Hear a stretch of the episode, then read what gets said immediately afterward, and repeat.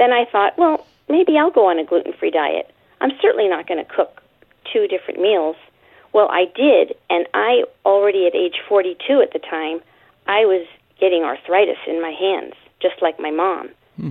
I would didn't have big knuckles at the time, but I hardly could bend my fingers anymore. I also had a shoulder that kind of froze up. It just was so painful even to cough. Well, I after I went on a gluten-free diet myself, they all disappeared, both of those things. And today, I'm almost 68. I have no arthritis. Everything's fluid and I'm kicking my heels up with joy.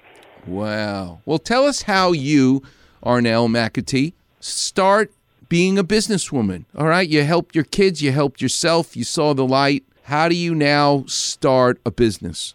Well, because my background is in teaching and prosthetics, mm-hmm. I had no business at all, no brain for business. But a friend of mine, well, there were several friends that were begging me to get my, I well, I should back up a second. I started cooking for my family, and it took me eight years to come up with a bread that really was pretty delicious. Hmm. And friends started saying to me, those of us who are gluten sensitive we have got to be able to eat that bread. You got to get that out there. well, one friend of mine, Nancy, knew of a woman who owned a catering company. Hmm. And this woman hired somebody for the entire summer to try to come up with a gluten free bread unsuccessfully. So she put me in touch with her, and that started my journey of just baking. And that particular woman, who was the caterer, told me how to source my ingredients wholesale and do everything to cut my costs. So, and also that I had to measure with a scale when I'm cooking, not doing the eyeball thing. Because when you start cooking in quantity, things have to be precise. So she taught me quite a lot. And I just went to our local health food store, asked uh, to speak to the manager, told him I had this bread. He tasted it and he said yes. And that's what started it a wow. loaf of bread. I mean, I got to play this soundbite for you because I can't interview Michelangelo. He's dead 500 years. I'm going to ask you. And with your hearing and your brain, they call it happy accidents. But it's not necessary. Look at just what happened to you with the caterer looking for bread, and here you are trying to figure out how to sell bread. Listen to this soundbite. Tell me what you think is going on here. The late 1950s saw Kaye playing on all kinds of rock and roll, R&B, and soul records as a guitarist and her success as a guitarist brought her to Capitol Records, where a happy accident would shift her career into new territory. Kaye was at a session where the bassist never showed up, so she volunteered to take on the duties herself. She grooved well in the session and loved the instrument. In an interview with Louder Sound, Kaye explained why she loved the bass so much. I dug being on the bottom of the band. It was my own little spot. I knew what to do and what to invent. She knew what to do and what to invent, but it's all a happy accident. To some extent, that's got to happen, right? I mean, you kind of need luck to fall your way, but you also need to have that drive when everybody tells you this ain't going to work. Where did you get that determination to keep going? Well, if I had to pick one saying that has been my life's motto, mm-hmm. where there's a will, there's a way. Mm. And I have lived with that since I was born. Mm.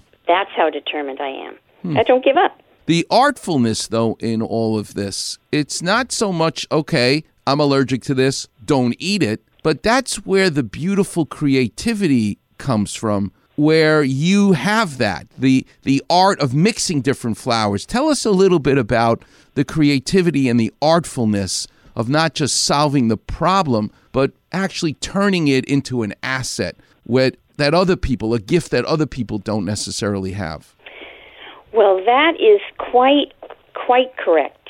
In order to see gluten is the protein in wheat and it's very stretchy and it's very satisfying to sink your teeth into.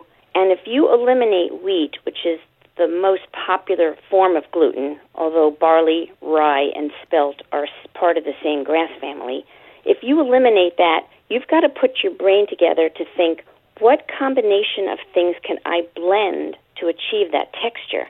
So if you think of the word flour, which just means something ground up very fine, you have your grains, which in the gluten free world would be most commonly rice and oats and maybe millet.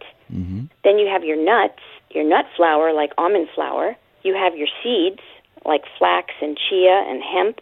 And then you have your starches like tapioca, potato, and corn. And each one of those combines with each other in very special ways. So that's where the art comes in. Mm. When I was thinking about making a cake mix, I wanted to make a cake mix that didn't have sugar so the consumer could add whatever they wanted for sweetener. And I didn't want it to have a flavor because I wanted, like a true chef, a true creative cook, will just take a flour and they'll just make it chocolate, lemon, anything they want. Mm. That's what I wanted to do. But cakes in the gluten free world can be very dry. It's kind of like a piece of rice left in the refrigerator, it's mm. like a rock. Mm. So I did research and found out that there was this root called cassava, and that's where we get tapioca from, by the way. Hmm. But the whole root, when you grind it up and dry it, acts like a sponge. So it absorbs the moisture, and I thought, ah, that's what I'm going to stick in my cake mix. So I use some of that. So that's that's the kind of brain thinking behind the scenes that can achieve the exact texture that you want. And where do you get this root? What farm is there? Is it in California or does it come from someplace else?